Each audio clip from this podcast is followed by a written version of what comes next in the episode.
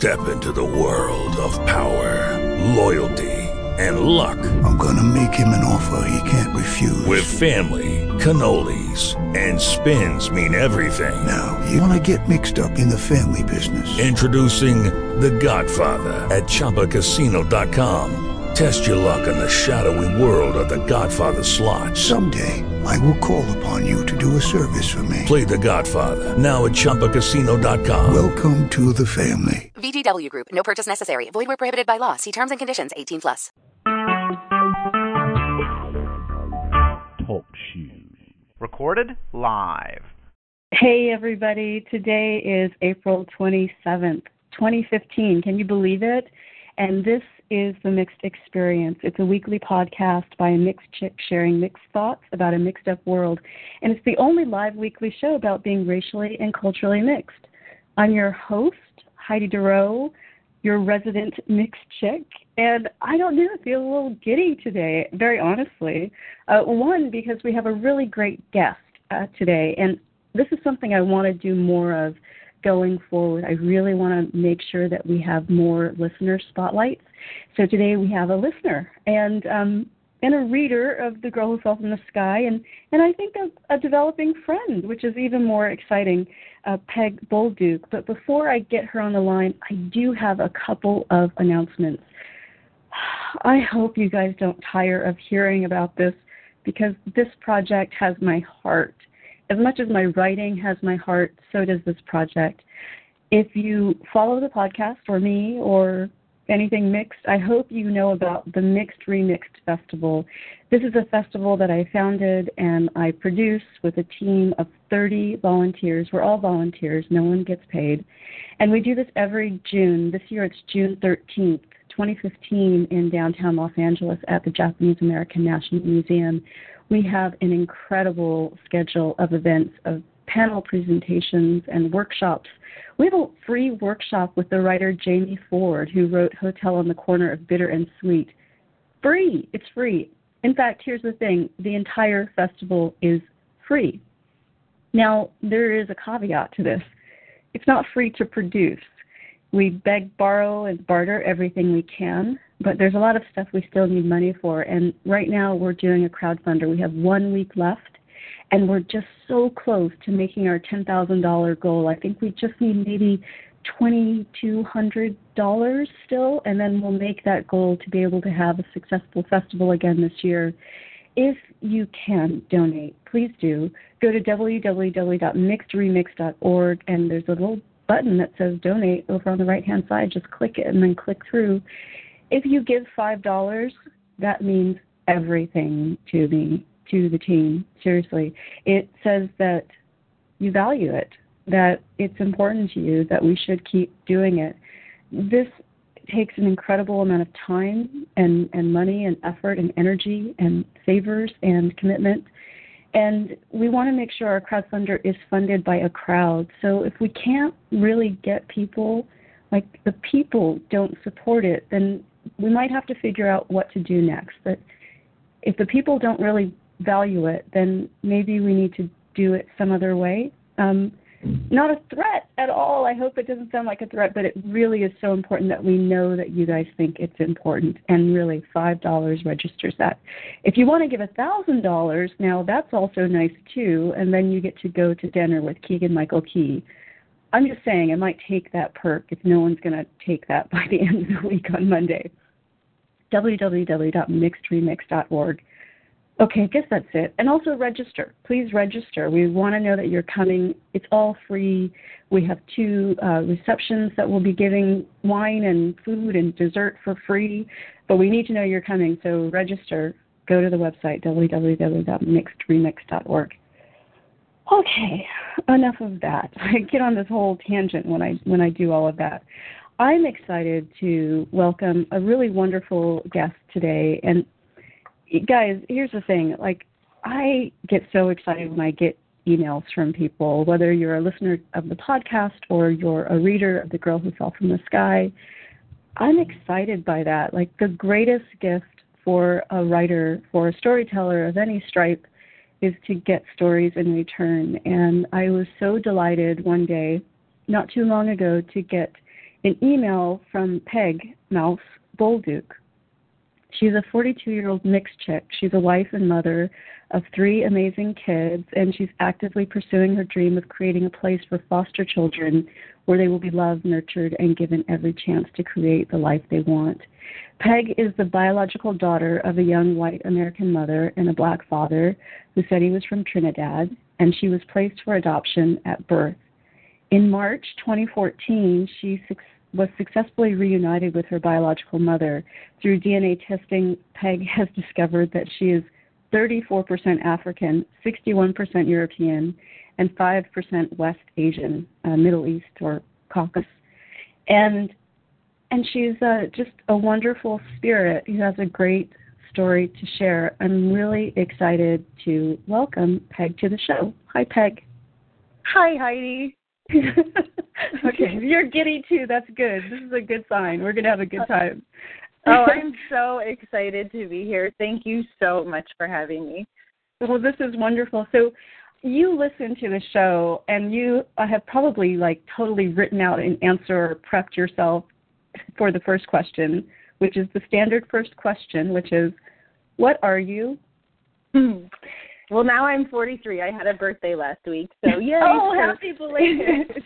Thank you, thank you. So now I'm, I'm, you know, I'm a 43 year old mixed chick, and I think um that's really, you know, I mean, you said the mo- most of it in my bio, but uh most of it is that I'm a 43 year old mixed chick, and I have African and I have European, and yeah, well, so let, we're going to go all the way back to the beginning because you um, you have a I mean you have a very interesting family history, and I really want to talk to you about the way in which your siblings identify differently. But you were adopted uh, young, and tell us about the family you were adopted into. Well, I was adopted when I was three months old, and I was adopted into um, an all-white family and basically an all-white environment um, my parents had three boys that were their natural sons, blonde haired, blue eyed, and then they adopted my sister uh, in 1969, and she was biracial. She is biracial. Um, and then three years later, they adopted me.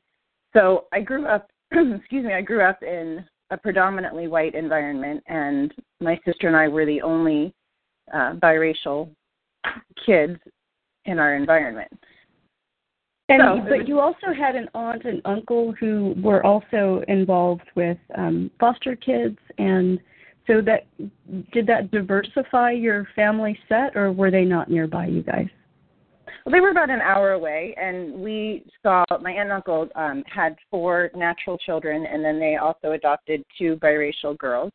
Um, so my cousin, my one cousin is she's my age, and then the other cousin is a year younger than my sister. So we're all around the same age um and we grew up it was my cousin is my younger cousin Mary is amazing. She's um you know kind of has been like a friend to me, like my best friend throughout my whole life because she and my cousins were the the four of us are the ones who understand what it's like to be mixed and we understand what it's like to be adopted and we understand what it's like to grow up as the only biracial people in an all white environment.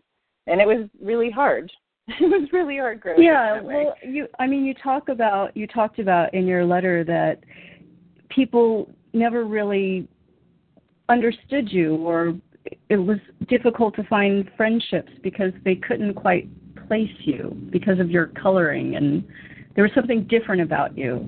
How did you navigate that? Well, um I think I don't know that I really did navigate it very well, actually. I mean, be told, I don't think I've navigated it at all myself. right. It's kind of like you. I don't know. I would go through situations. You know, my friends. The thing that I wrote to you about was that my friends, um, you know, would say, "Well, you couldn't tell. You can't tell that you're mixed except for your hair, or you can't really tell um, that you're mixed." Uh, except for your skin. I mean, your skin, you're you know, you're like kind of dark, but you're not totally dark. So this there was always a comparison, and it seemed it didn't seem to happen with anybody else, but it did happen with me. So my friends weren't comparing, each other. They weren't comparing their hair or their skin color, but I it was always pointed out to me that what made me different which then in turn made me feel that I wasn't good enough and I wasn't um I wasn't white enough and I also wasn't black enough. So I didn't have a place where I belonged and I think that was probably the hardest part growing up was that I never felt like I belonged anywhere. And but and your sister who was biracial, your sister who was also adopted um but from different parents, she was able to navigate this differently because I don't I don't know why. Like I mean in my own family I have two brothers and I think we all each of us has a very different experience of how we experienced our difference in in different settings. And I wondered were you able to look to her as an example or or did you guys not even talk about it? Because my brothers and I we didn't talk about this until I think 5 years ago. like until I was 40. Yeah, yeah, I don't my sister and I never really talked about it I can't say until actually last night I was messaging her. We were texting and and I asked her very specific questions like how was it for you? Because I never asked her, you know, what was it right. what was it like what, for you? But what is that about, Peg? Like I mean, do you think it's like our our time, our age or or is it just like I don't know that there's so much shame around well, even it is. confessing it is. the difference, right? Yeah, it is. I mean, my sister and I, she she uh, dated black men in high school and eventually married a black man, and you know all of her children are from black men. And I married a white man and uh, had my three children with my husband. And uh, she, you know, we both were teased. Both of us were teased growing up. Um, even our brothers would tease us. Um, for her, it was harder because she liked black men and identified more with the black part of her. And my brothers weren't necessarily accepting of that and and neither were the people in our environment because she was different. And but no one ever told us how we were really supposed to act so it was it was hard and confusing. And did she feel that same kind of um wishing that she could talk to you? Is that something you guys were able to discuss in this last week no, I feel like maybe I, this is the kind of a coming out for you, Peg, isn't it? This is very awesome.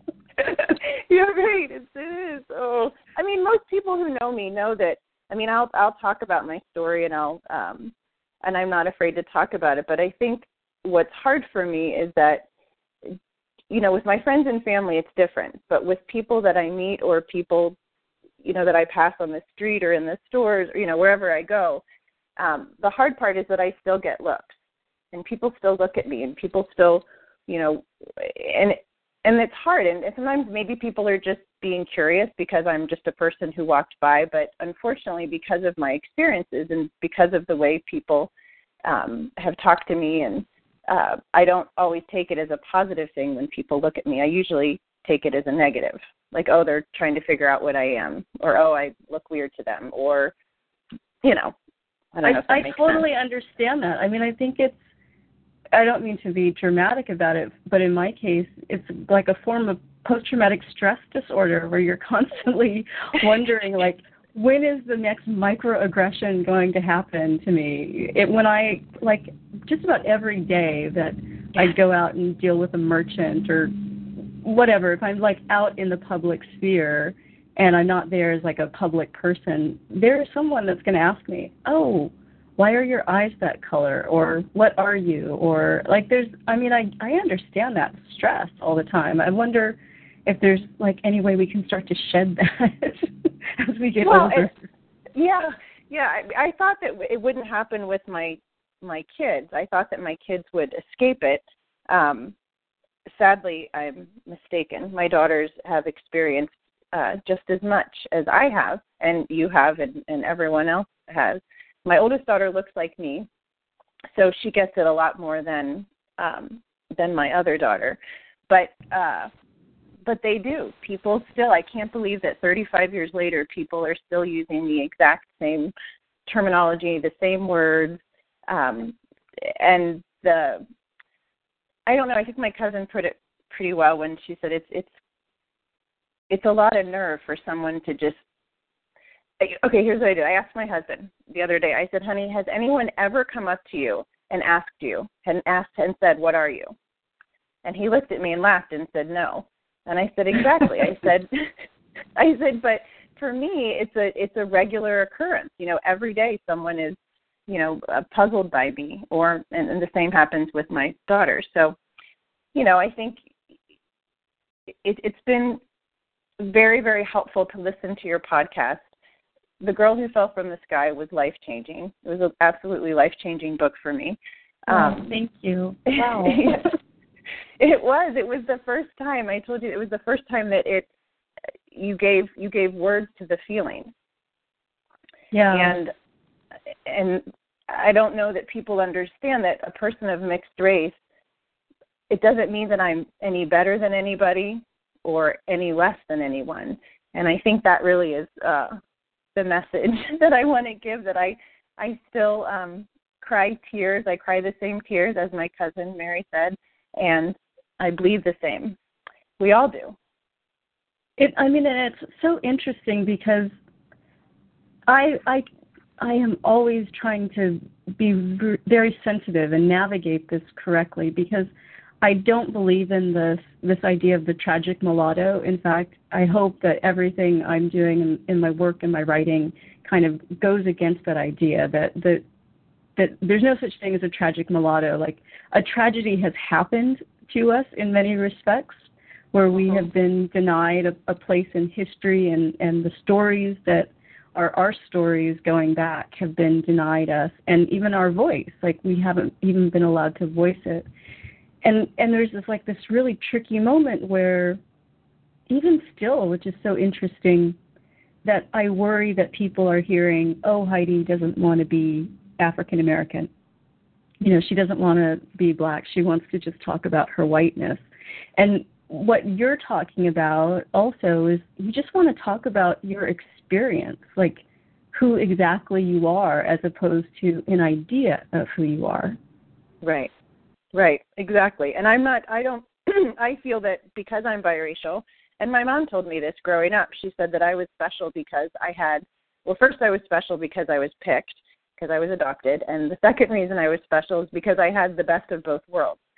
And my parents never put that on my sister or me to pick to pick a race.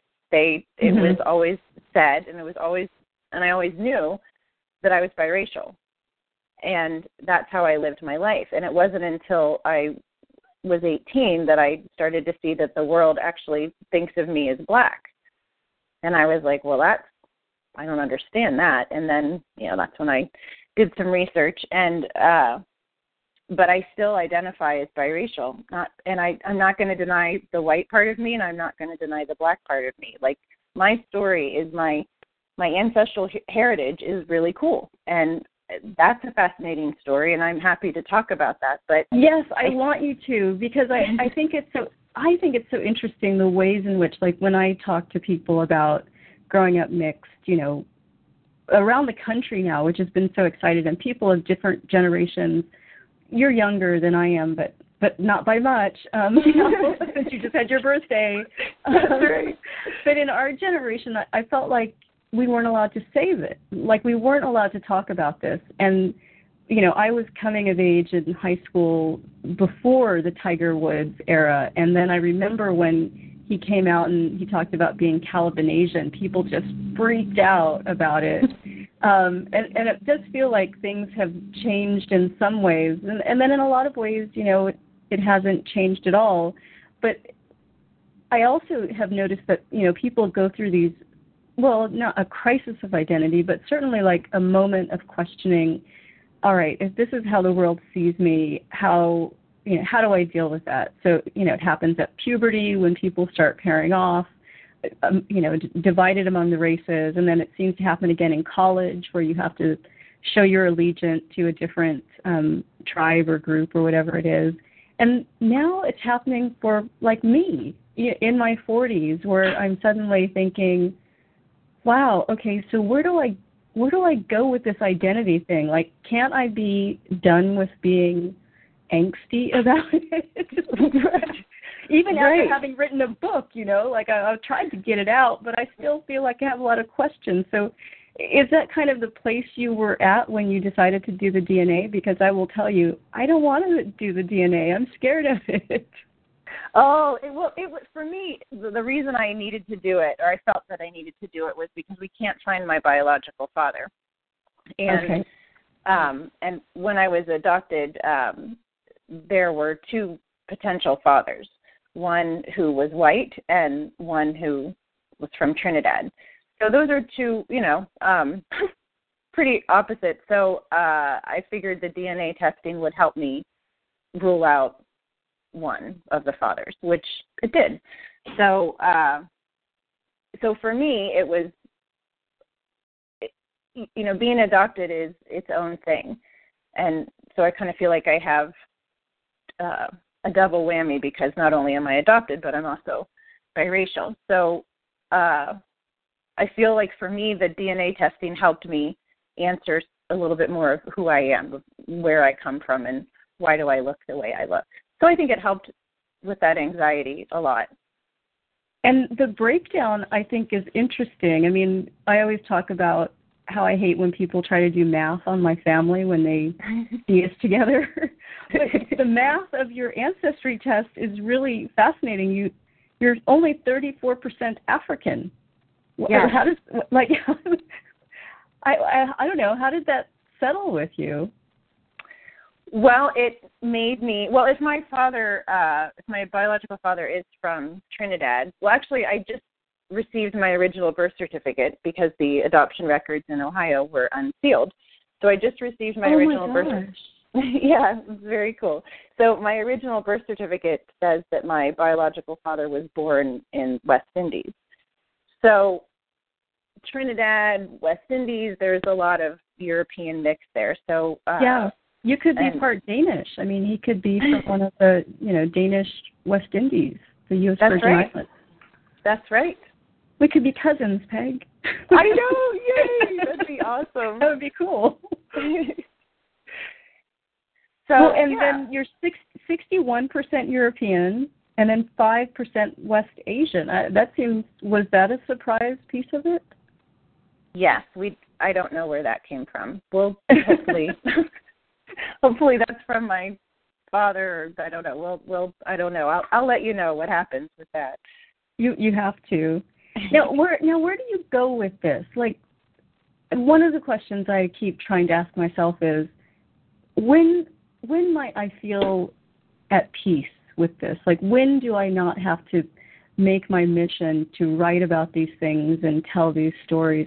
Do you have an answer for yourself? Yeah, I think for me it's when we can have real conversations, I think, in, in society about where it's not a shameful thing to say Mhm. that you're bi- to your that you're mixed. When it's not um, to look at a, a biracial person or a person of mixed race and it not be a conversation about why you look different. I think it's when we can move away from the looks of somebody and a person being judged on the color of their skin, I think for me that'll that'll be good. So I'm not quite sure. Yeah, that's not going to happen anytime soon.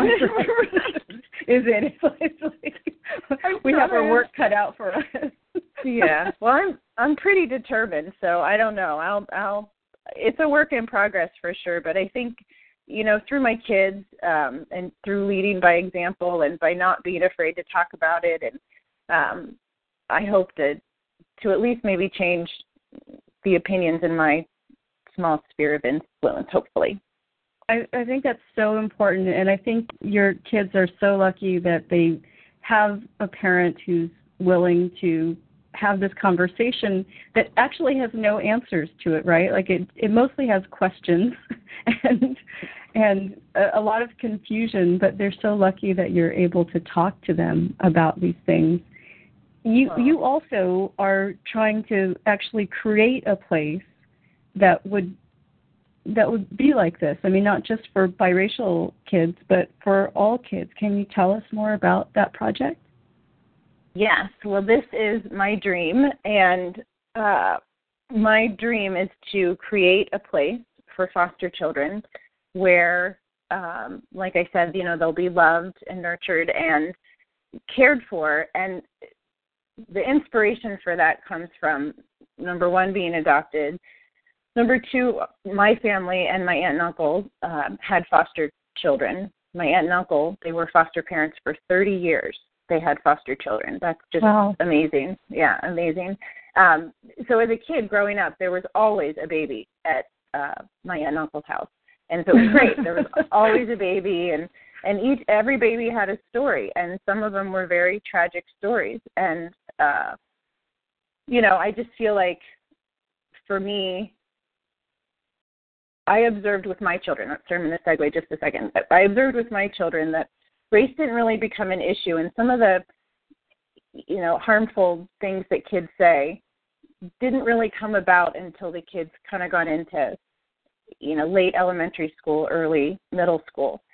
And right. so you know i feel like um i want to help kids that for whatever reason that they're not with their family. I just want to make sure that they have a place where they can be loved and not feel that they don't belong or feel that they're different um you know i've talked to a lot of people, adults who were in the foster care system, and their stories are tragic. Their stories are heartbreaking, and there are far too many children in foster care. And if I can create a place where these children can be loved and cared for and grow into contributing members of society, then that would just be amazing. It's so important. It's really important work that you're doing. So um, let, let us know how that goes.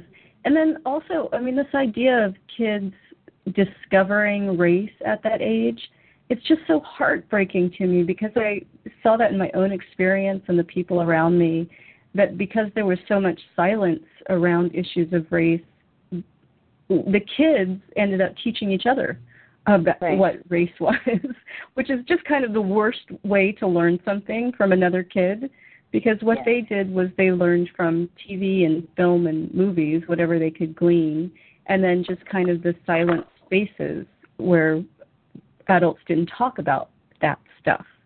Um, I I just read this wonderful book.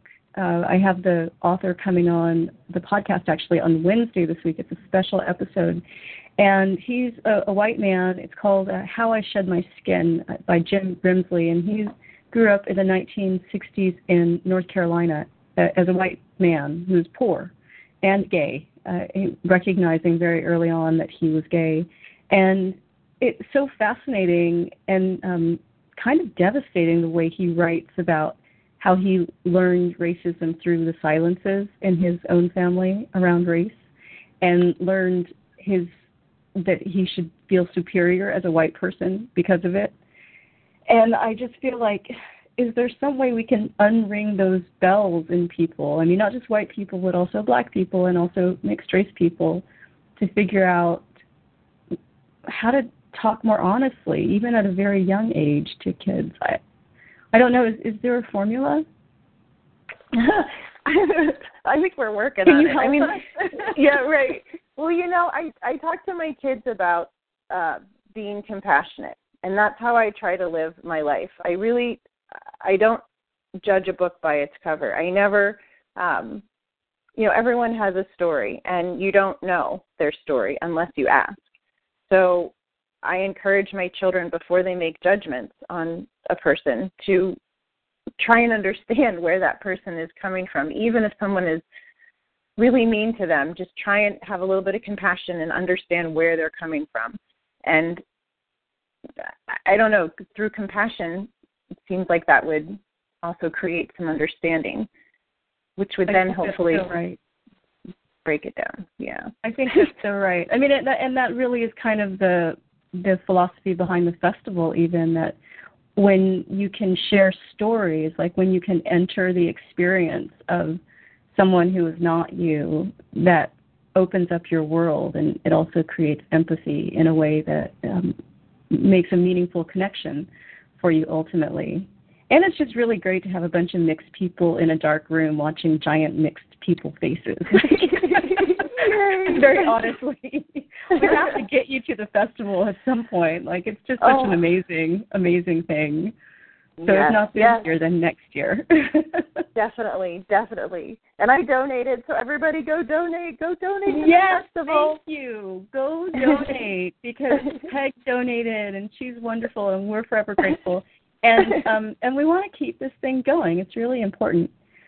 Any last words for us, or any last thoughts? Because I, I feel like we need a follow up now that you have the birth record and you're going to have more information. Like maybe in about six months or nine months, you'll come back and tell us what's going on.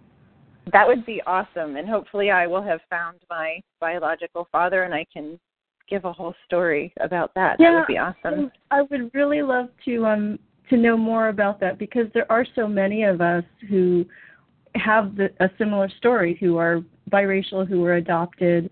Keegan Michael Key also is biracial and adopted, by the way. Yes, love Hey. him, love him. Love him to death. And and it'd be so interesting, I think, for people to figure out um, what that journey is like because some of the people I know were adopted by white families, and some were adopted by black families, and like Keegan, he was adopted by a by an interracial couple. So uh, and and then to figure out like where do you settle with identity once you actually know the the biological you know the biological story? Like how does that change you ultimately? So yeah you have to come back. That basically is what i'm saying. Awesome. I'd love to. I'd love to. great. Well thanks so much for joining me today. This has been a fantastic listener spotlight interview um, if you guys are out there and listening and have stories like pegs or or even not like pegs but you'd like to share them i really want to hear your stories it means so much to me peg thank you so much and i hope i get to meet you in real life at some point soon Me too. Me too. Thank you so much, Heidi. Thank you. okay bye bye Bye. Oh my gosh. She is so brave, okay? Because, you know, she wrote me this really lovely, heartfelt email, and I didn't answer it for a long time because I wanted to write something heartfelt and lovely back. And, well, her email made me cry because I thought, wow, you know, I shared a story, and now she's sharing her story and now we have created this bond and this community. And that's kind of what this podcast i hope is.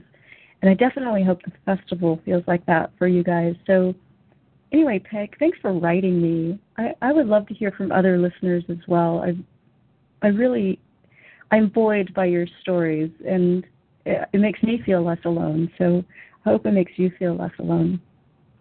All right. I'm I'm getting a little emotional here.